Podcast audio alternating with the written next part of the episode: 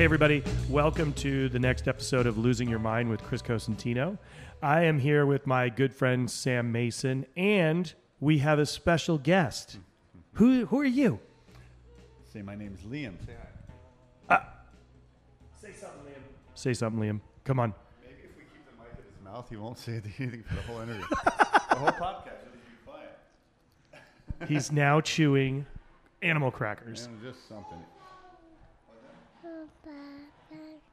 That, right. And that's Liam, everyone. That's Liam. Okay. So, Nice to meet you, Liam. okay. So, Sam, you, I mean, we've known each other for years. I don't even know if we've quantified how long we've known each How other. long we've known? Yeah, I don't know if we've put it to a calendar yet. which is probably not a good idea because it'll date both of us. But I, you know, I remember sitting down the first time having dessert with you. Yeah, yeah. Daddy makes good ice cream and desserts, and now your dad milks cows, which is not what I ever expected. And we're going to get to that in a minute. But I remember sitting down having dessert and being perplexed and being provoked to think. You really helped change that paradigm of the way desserts were being looked at by utilizing savory, but also rethinking presentation, what works with what, and how to redo things. And I think What venue is this? I'm thinking the first time I really sat down was at WD50. Okay. Yeah. Yeah. Well, that I mean, that that experiment that w- that was WD fifty. Hey, I'm gonna need you to pipe down. That that that experiment um, was was so overwhelming. Like it was so intellectually, as, as far as food goes, it was so intellectually free. You know, had, you know, having Wylie at the helm and Fran Derby and all those guys. Like, it, it, I I wish everyone and I should also say this: I, it, this happens more more than not now, but back then it was it was new. It was new territory as, as far as like, you know, walking into a kitchen and having full creative, just like let's just rip shit up today. Let's just let's just throw things together and hope they work. I, I guess it was kind of like that El Bulli kind of like a linear thing where it's just like overthink everything. Yeah, I, I mean, and it was, I mean, it was inspiring what was going on there. Well, it was also it was also great because You had freedom. I had not only freedom, but it, it you know being the pastry chef at WD50 didn't mean you just you made the desserts every day. It meant you and I, I probably came up with more savory dishes than I did desserts in that place because Wylie was just it just didn't matter. It's like if you have a good idea, it's a good idea.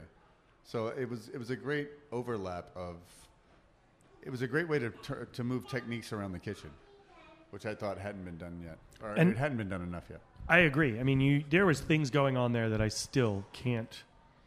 I mean, even though I have the book, you know, and you and I have talked about hundreds of things that have gone on there, like I still can't process the techniques for some of it, and and that to me is what was amazing. But the thing, the key component for everything was that it was always delicious. You know what's even what's funnier? What, all right, here you go. What's even funnier is um, so when the book. Speaking of the book, we all got back together to, to, to shoot the books to you know to kind of execute some of the dishes and get ready to shoot the photographs for the recipes. I swear to God, what was it? It, it must have been five years. No, uh, so it was a decade after I worked there. I couldn't even remember how to execute my own dishes because it's like my brain had totally shut off from whatever hydrocolloids and just like these these very specific techniques. So when I tried to shoot it, thank God for Malcolm, who you know was the pastry chef after me. He was there to help me facilitate the dishes that I came up with, and I really I was just like, I it was just it, it was like it was like an era had ended and my brain had shut off. And if I had to do it again right now, I don't even know if I could. I mean, it's just it seems like it, it's such an intimidating environment out there with like cuisine. Like everything's so good now. I feel like I would be into. I would. I would never have started what we started at WD50 if it was now. It's interesting because, but I think part of the reason for that is because now there's more access to knowledge than ever. Yeah, you guys were creating that and pushing those envelopes. That, that, that I'm sorry, Liam. Did we miss I, something?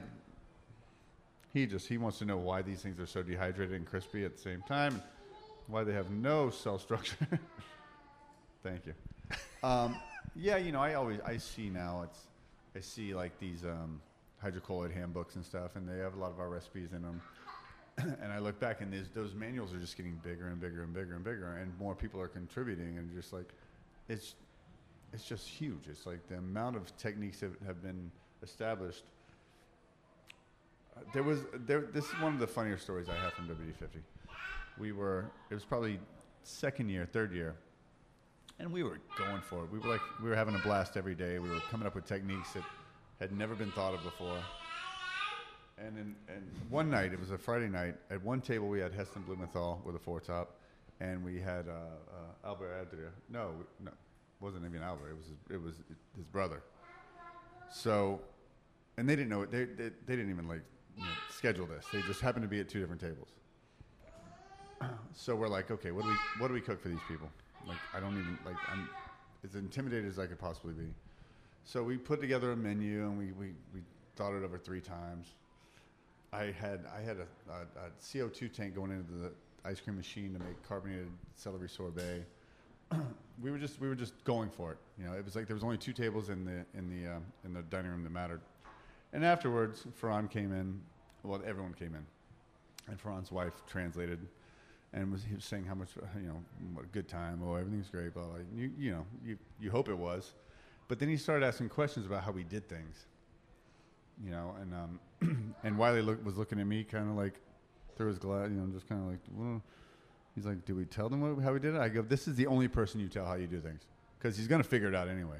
Like, well, we might as well be the reason he figured it out." So we sent we send him back to Spain with like a huge bag, like a kilo of compressed tapioca maltodextrin, and a couple of different techniques. And I swear to God, the next time we saw those techniques, he had improved on them tenfold. But it was just funny remembering him not knowing how we did something, and us being like, "Do we show him?" Yeah, he's the one person we show. Yeah we're gonna we will run with this one. See, but that's amazing because you know our industry is so much about creativity and thinking and learning, and but also more so now than ever, it's about sharing. I think. Yeah, I agree. I mean, you know, it's like it's nice. It's nice for to, to establish a, a technique and stuff like that. But at the end of the day, it's so water. It's so watered down. It doesn't even matter. I'd rather be remembered as someone who did something, like to be a part of something, as opposed to certain techniques and stuff.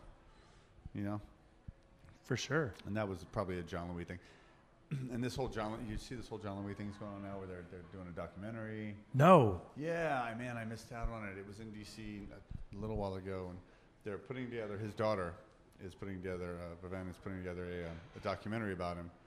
She's part of it. I'm not sure how many people are part of it, but it's. I, I cry just thinking about it. But they're doing a dinner at. There's a dinner coming up. I saw it. Uh, it's like Daniel. It's uh, it's Jean-Georges. It's uh, Michael Ganor. It's all the you know all these people, and they're putting together a. Oh, it's at it's at uh, Tribeca, Oh my god, dude. and uh, I don't know. It's three it's three hundred thirty dollars a plate. I know, but it's worth every minute Yeah, I of it. know. Well, we we were both obviously highly touched by that human being. That sounded dirty than it should have been. What? French, French fries. Oh, that little one. We're gonna we're gonna. I think we're No, you good. guys are good. We're eating, by the way, so Yeah, don't yeah, don't mind the. You know Um, what? This kid, if he doesn't eat, he turns on the heat. They're a little warm, buddy. Let's see them. I want to see your face if you eat one. Let's see how warm they are. he didn't even get it He to just, his face. he just dropped it. oh, We got one. We have a winner. Yeah. all right. Good boy. Do you want some ketchup? Oh, we haven't gotten him into that messy stuff yet. No, we're going to keep you clean because I don't need Tara yelling at me. There's some gnocchi for him oh too. Oh my god, they're so good. So I think when I think about Nope, not yet. Not yet. So let's let's kind of go let's bring up Jean Louis. To me that's really that's really important. Like you and I have both been fortunate enough to spend time with him. You spent more time with him than I did, and I envy that because he really he imparted a lot in us. In the short time that I spent with him, he really ingrained quite a bit. But I think give people look at chefs now and they look at us in our industry and they say, "Well, how did they get there? Well, what what did they do to get where they are?" And I think that's really important because a lot of people don't realize how much time we give up. Yeah, And- all, all of it. I mean, I had a kid at 45 because of cooking. That's a really valid point. Uh. I mean, and I think you know what. Just kind of give people the the the the the short or the long list, however you want to do it, of how you got to where you are now and what you're you know to get to now what is now Oddfellows, and you now own a dairy. You're working with a dairy farm direct. farm, yeah. You bought a dairy farm. I mean, the last guy in the What world. What, what's the term? You bought the farm? You bought the farm, yeah. The last guy in the world I thought I would be saying is, "Hey, by the way, anybody want to go watch Sam Mason milk a cow?" Like, I never thought I would hear that. well, there was that one party. Yeah, I don't know. I uh, the John Louis thing for me was was complete luck. I mean, my whole life has been lucky. Uh, but the John Louis thing, what I just I just whatever graduated culinary school. Well, you oh, if you throw one more French fry on the ground, buddy, we'll oh, that'll be lights out. Um, we um, so I just graduated culinary school, Johnson Wales, in 1994. I moved to New York City, the big city, and I work uh, first job right out the gate. I worked for uh, I worked for Charlie Palmer at Aureole. no joke to Yeah. start off the. not not a, not a, not a bad first gig. That that's like walking into working. Except with, like, I worked for Dan Rendell, who was the biggest prick ever. God, he was so bad. I hope you're listening. He was just like he was whatever. The coolest thing about him was he was a drag queen. The worst thing about him was he was a pastry chef because he just was such an, an asshole. Like he was like the guy who wouldn't he wouldn't give you the recipe to do something. He would tell you how to do it, so you didn't know like possess the recipe, but you'd have to make it every day. Like he was just he was really. It didn't, and I, it didn't matter. I was I was I was on a cutting board on a garbage can in the basement. Anyway, I left I left there and I I went to uh, I went to um, Park Avenue Cafe with uh, with David Burke and Dan Budd, and Dan Budd was whatever the most gracious, glorious pastry chef I've ever worked for. Like just sweetheart. If you, will you put that in your mouth, please? Speaking of sweetheart, It's okay. We have a floor. It's all good. If he throws floor. French fries, we're okay. We gotta. We gotta. It's not a carpet. We're all good. So and uh, so whatever. I, I'm at I'm at I'm at Park Avenue Cafe for a while, for a few years. I'm sleeping there some nights because it's just you getting your ass kicked. Well, I mean, Uh, those were the those were a different time. I mean, that restaurant was mean, monumental. I mean, you're working 90 hours a week. Like I said, on you know some days you just slept there because it didn't make sense to go all the way back to Jersey City to sleep on a PATH train. Um, and then my buddy, who I'd worked for, worked with, or it was he was actually also my college roommate, was like, "Oh, I'm in Vegas and I'm working at this place called Voodoo Cafe on the top of the Rio." Blah blah blah. I'm like, "Oh, can you give me a job? I want to come to Vegas because I'm 19 and it's going to be great." And he's like, he's That's like, I, he's scary. like, yeah, he's like, I could get you a job here, but there's this guy opening up in the ground floor named John Louis Palladin, um, who's who I could get you a job with. I'm like, okay, I'll Google him. So whatever, I decide that this is what I want to do. I move out to Las Vegas, and I remember the first time I sat down with John Louis. I had my uh, I had my sketchbooks with all my desserts that are this architectural nonsense. and he looked at him and he just hated everything. Not a one thing in that book did he like. And he's sitting there. He's in his you know tight jeans and his uh, he's got his like uh, Versace loafers are just kind of off, and his sock you know his socks are wiggling. and uh, for some reason, I don't know what I said or what right things I said, uh, but I could tell he hated everything that I'd ever made. And he's just like, "You're hired." That was it. 19 year old from you know Jacksonville, Florida. He's going to be the pastry chef for John Louis Palladin at the Rio Hotel at Napa Restaurant. And that next that next two years was just a whirlwind. Just like you know, we we were just doing these huge events in the back lot of uh, of Paramount Pictures, where we're just wrapping oysters with caviar and breading them in brioche and frying them, and we're just it, it was just it was insane. He was like my father for, and well until the end, and then we came back to New York and we opened up uh, Palladin in Times Square, which just wasn't wasn't a right fit. and in those in those years, you know, he, I remember like we would he would. I was a pastry chef, and there was a lot of other people in the kitchen, and he would just look at me and go, "Sam, take off your apron. We're going to L.A." And I would just be like, I'm going to L.A. And I know the, other, the rest of the staff are just like this asshole. uh, he getting in the back of John Louis Mercedes with their two girlfriends and going to L.A. and staying, you know, Chateau Marmont for the weekend, and they're just staying there working. But that's what it was. My girlfriend was best friends with his girlfriend, and he was just like, we were just buds. We would, I would get wasted in jacuzzis, and he'd drag me out after drinking a whole bottle of grappa. Yeah, that's pretty much what it was. It, it was a different time. It, it essentially was, yeah, it was just that. I mean, he.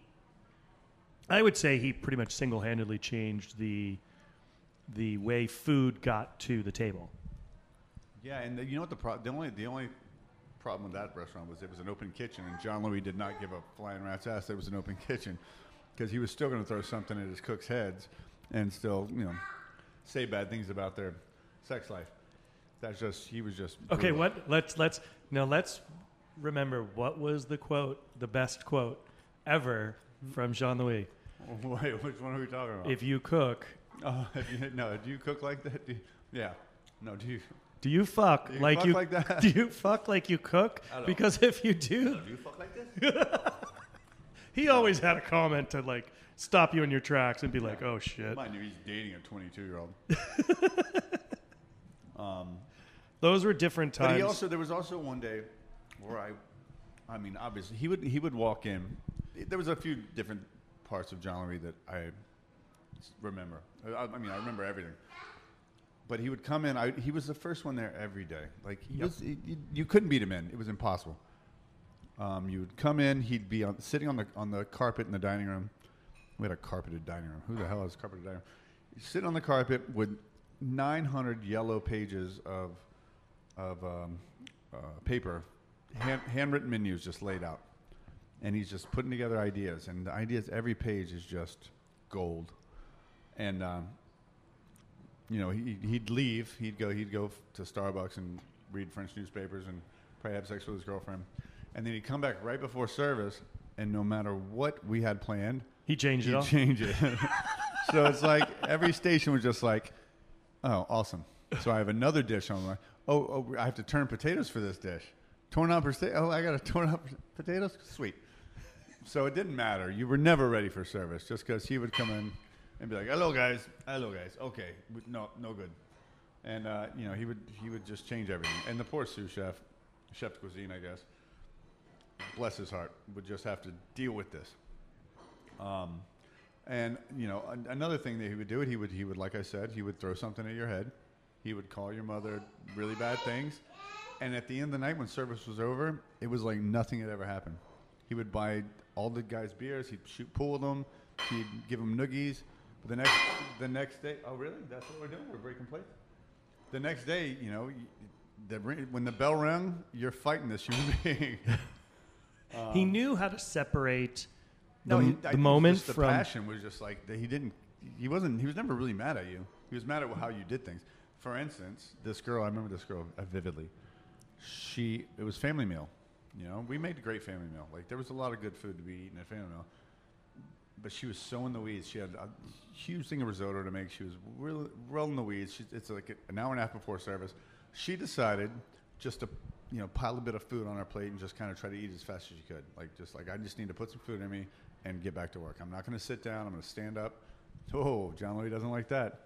John Louis, I, I can't quote him on what he said, but the premise was if you don't respect the food that you're putting in your body, how can you respect the food that you're making for other people? And I was like, you're also going to yell at her when she's not ready for service. like, you, you're not going to win this battle, woman. but he was so mad that her plate looked like shit, and she was just trying to eat it really fast that he yelled at her in front of everybody. I was just like, good God. I'm glad He- I'm going to LA tonight. Ooh, I'm glad I'm going to LA.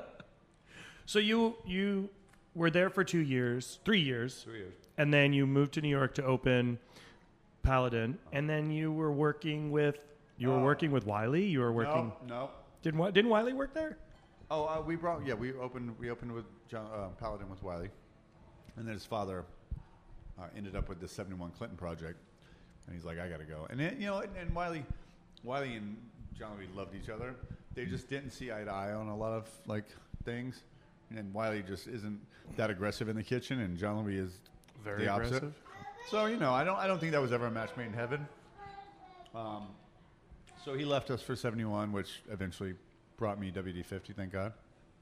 Uh, but I actually left Palladin because it was going down the tubes, and why and and and John Lee was getting sick. Yeah. I actually left for Rocco, and uh, Wylie. I'm sorry, Wylie. Uh, John Lee was very upset about that. But uh, I did that, and then I went to Paul Liebrandt, and then to, Wi- to Wylie. That was my uh, that was my triangle of craziness. If you throw one more French fry on the floor, my little man, oh, there it is on the Oh, floor. it's okay. He can throw them. It's all I right. know. Let's try the gnocchi. Oh, dude, eat those. Another form of potato. They're round and not fried. You look like a potato. Nope, you Nope. eat that. Watch this. I think he just said my gnocchi was yucky. Yeah. So, Are you just not hungry? and I think, and I think one of the things that's people talk about the tyrannical terror and the craziness and whatever. He had more knowledge in his big toe than I could have ever uh, fill a library of cookbooks and but he was so willing to share it. There was no hiding information. And he would only get mad in the moment. He would never it was done when it was done. Yes, he did hold grudges if you left. Yeah, yeah. He, He um, he wanted you to be part of the family and stick with the family. But he did care immensely about education, next generation, passing the torch. It was big for him. Well, there was a story, and I've heard it from him. I don't know how true it is, but the Eric Ripert story.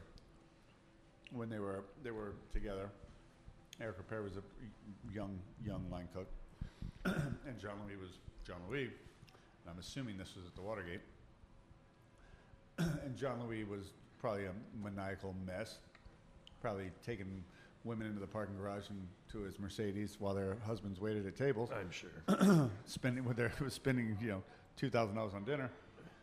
but I, the way I heard it, the way the way it was spoken was, you know, Eric finally gave up and was just like, you know what, screw this. Took his apron off, left the line, went to the locker room, going home. You know, sat there for a little while. It seems, and uh, at one point, just like you know, shit. Puts his apron back on, comes back upstairs. This is after a huge screaming match puts his apron back on, comes back upstairs, and uh, John Louis looks at him and goes, "You ready to cook?" And Eric says, "You know, yeah, we chef." And that was it. Brothers, or, you know, father and son, I guess, for the rest of their lives. And that's how it was. You know, he's going to come down on you. You know, he hopes you, I don't know, take it, for lack of a better term, and came back up, and that was it. They were they were blood. You know, they were blood after that. Thick as thieves. Thick as thieves. So you've since from that I love this. This is so amazing. Sam watching this, you and this little man right here, it's amazing. He's having the most fun throwing french fries and it's oh, driving you crazy. and you're really it's driving you crazy, but I love Do it. you want something that's not a French fry? Like a So knuckle sandwich? No, he wants tickle missiles. So, one of the coolest things I think was, you know, when you were at WD50, you not only worked on savory dishes, you worked with cocktails, you did so many different things. And then you branched out and opened Tailor. Oh yeah, Tailor. Tailor. Tailor. That was a game changer in you were ahead of the curve. And I know it's kind of a sore subject and for I some mean- people get but I think it's really relevant and very important because you went after it 110%. You had a crazy cool bar program. You had it was you and Francis. It was it was insane. I, I- mean, yeah, I I ate a- there multiple times and had a blast every time. I had Eben Freeman making cocktails. I not only Eben Freeman, I had Alex Day. I had, I had, I had the dream team of mix. I had mixologists working under Eben that are all running their own awesome programs right now. And I'm just like, hey, you know what the problem was? Hey, oh, there was a lot of problems. We spent way too much money. We were too ambitious. I was drinking too much. Uh, the economy totally shit the bed. And all this was a perfect storm.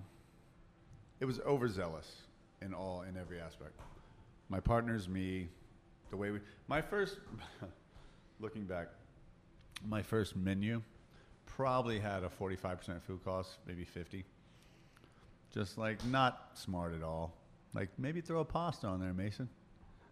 like figure figure out. Maybe don't do the foie gras with the peekytoe crab and the uh, chef the the uh, octopus garden.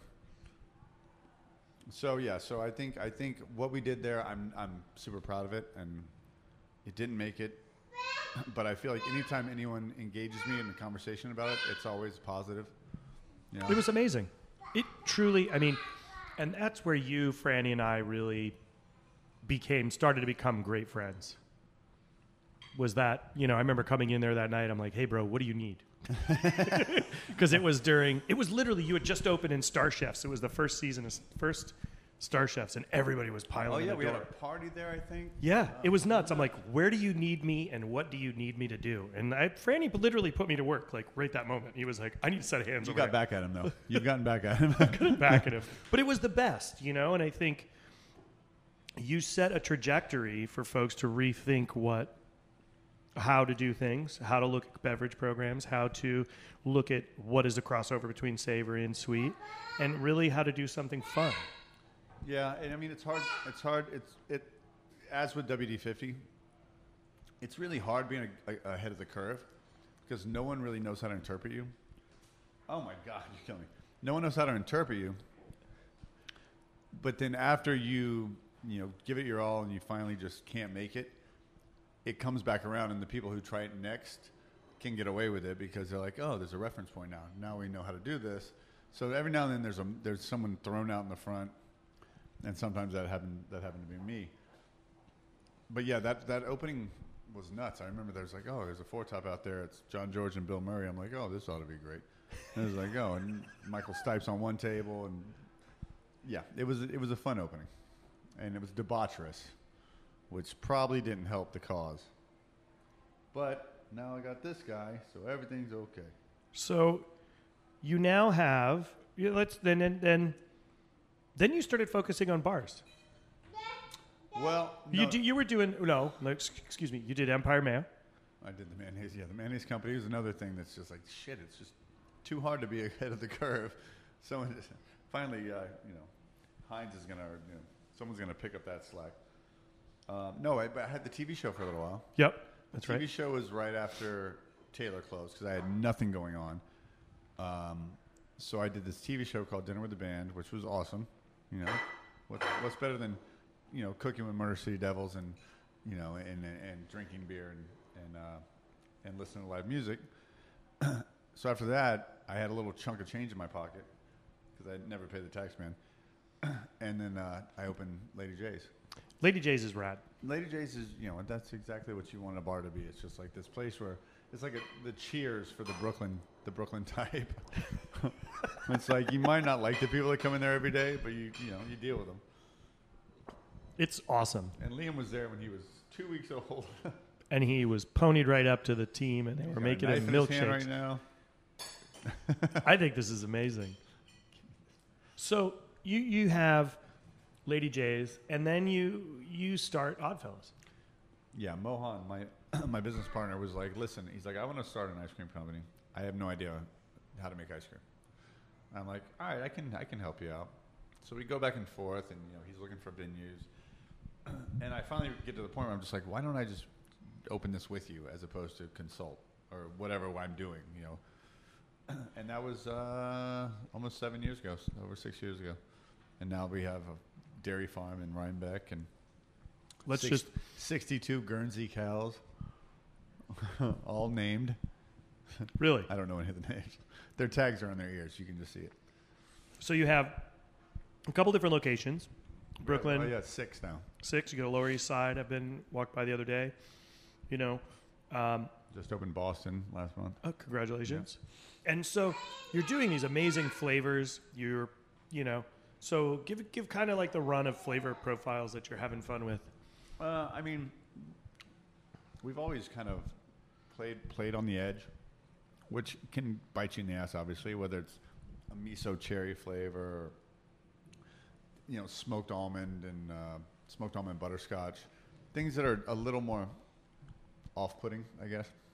But I think what what separates us from from other ice cream shops is the textural elements, like um, lemon meringue pie, for instance, is a lemon-based ice cream with like huge, not huge, but big chunks of um, lemon curd and chunks of uh, uh, burnt meringue. Oh yeah, uh, did I forget something?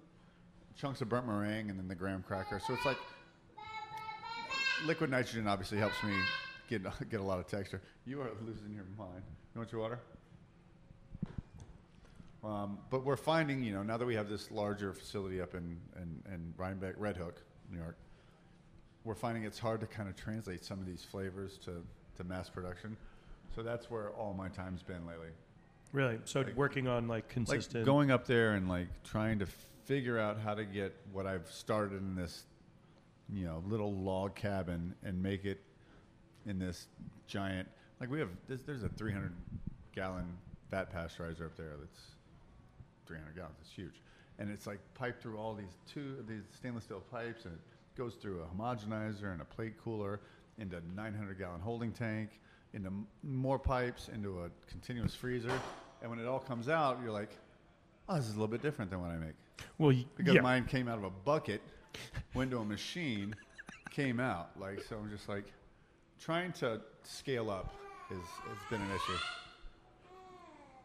What's his favorite ice cream? You know, he's only had ice cream twice.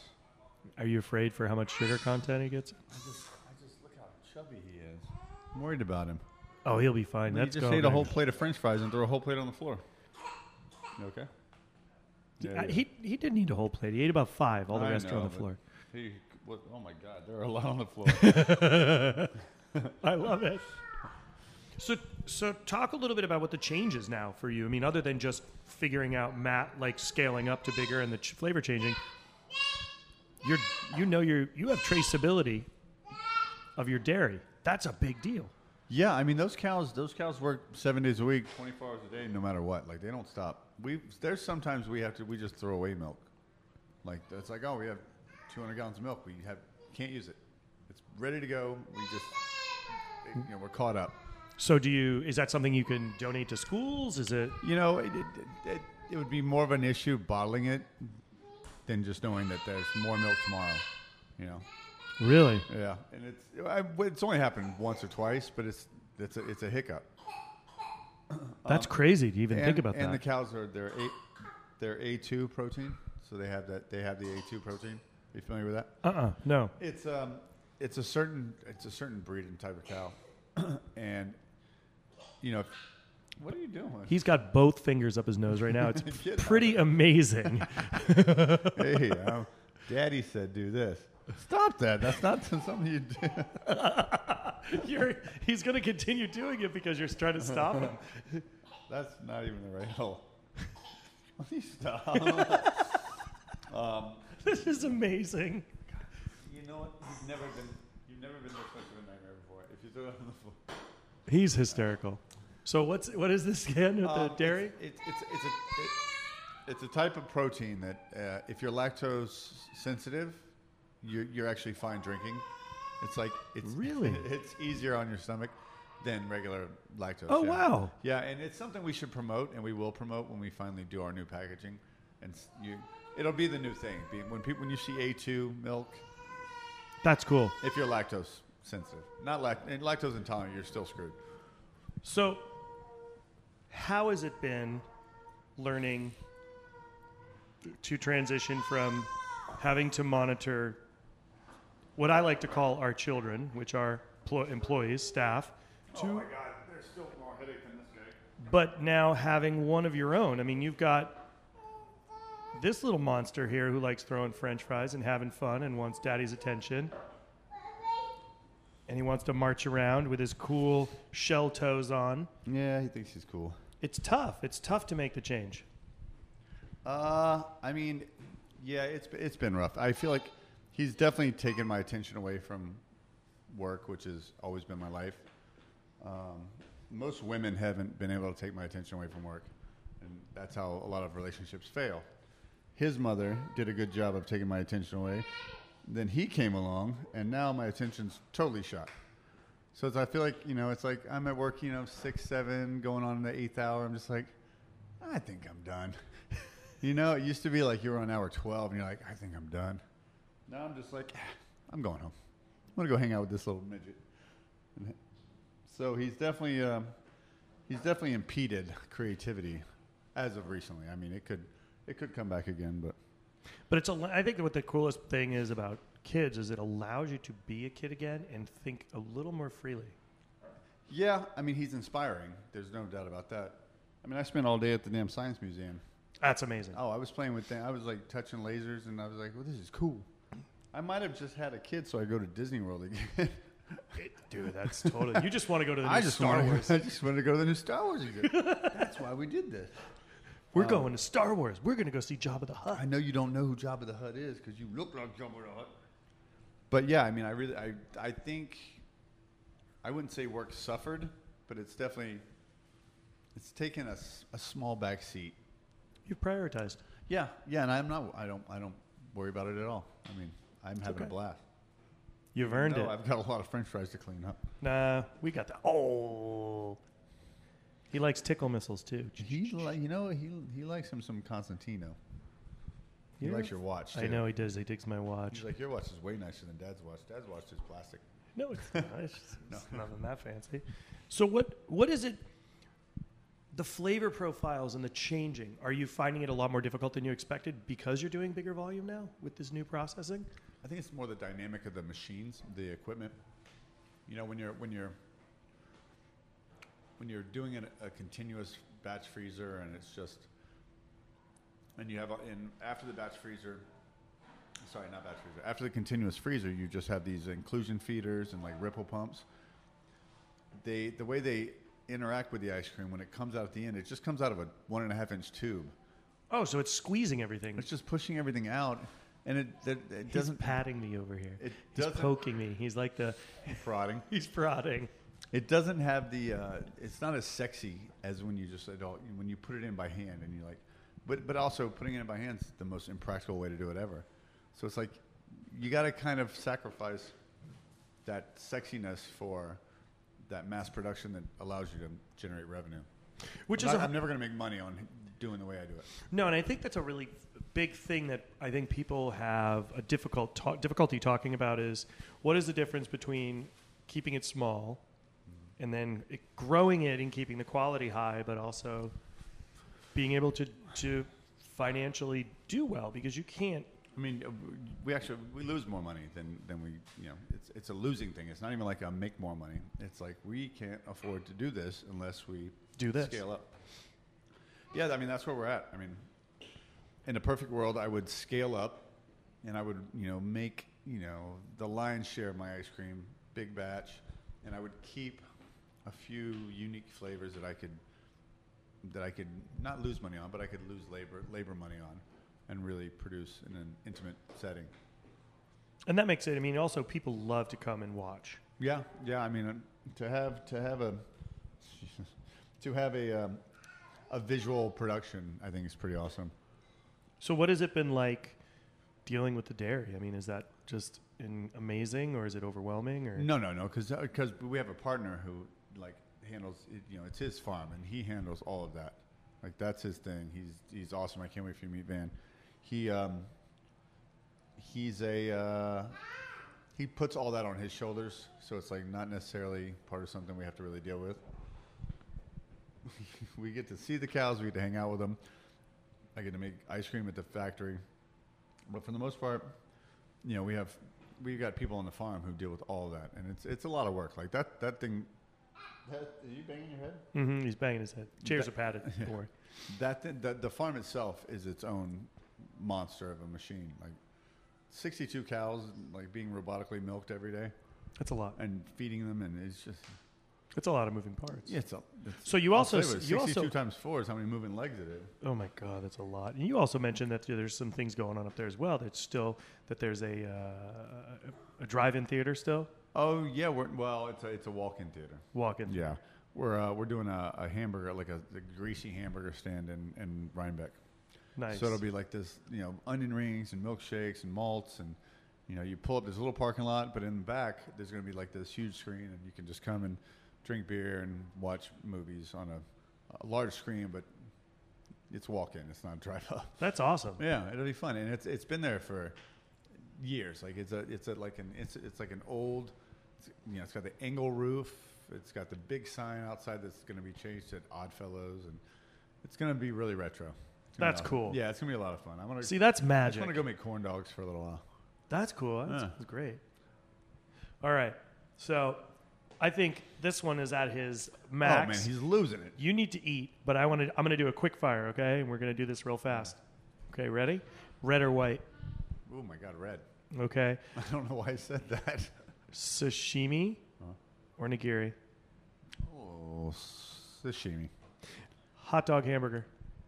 a hamburger. Okay. Bourbon tequila. Bur- oh man, that's rough. I knew Are it. we talking summer or winter? There are no right answers. You know what? Yes, last year I would have said bourbon. This year I'm going to say tequila. Okay. Beer or cider? Beer. Coke or Pepsi? Uh, Coke. What is Pepsi? I don't know. I heard it's this product. Chocolate, fruit. Fruit. You I- act like I passed a test. That, that- that's not true at all. Don't look at me like, good job. No, no. There's some real losers in that one for Yeah, me. there are. Beef and pork. Pork. Nice. What was the red or white? Wine. Oh, I didn't even I didn't even apply that to wine when you said it. you like red color. Oh, So, Sam, you you like to what? wear red. That's I, nice. you know what? I would have said white wine. I Okay. said red color. Okay. Yeah, red or white. Okay. I should have known that was a wine question. I should have said rosé. Both. Both cuvee. Cuvée. Awesome. Hey, dude, thanks for doing this. I appreciate it. Hey, Liam, do you have anything else to say? What's up? Oh, thank you very much. He's adorable. He's super cute. Why will you talk if you don't have a microphone in your mouth? Uh. Okay. All right, bye. All Say right. bye. We love you. Well, guys, everybody, make sure you check out Oddfellows. You can order ice cream online. It can be shipped to you FedEx. Sam's got some amazing flavors out there, and there's a lot of info to share. And Liam right now just wants the big red puffy nose that's Liam, on red or this white? microphone. Red what do you white? want? What do you like? What do you like, little man? Tequila.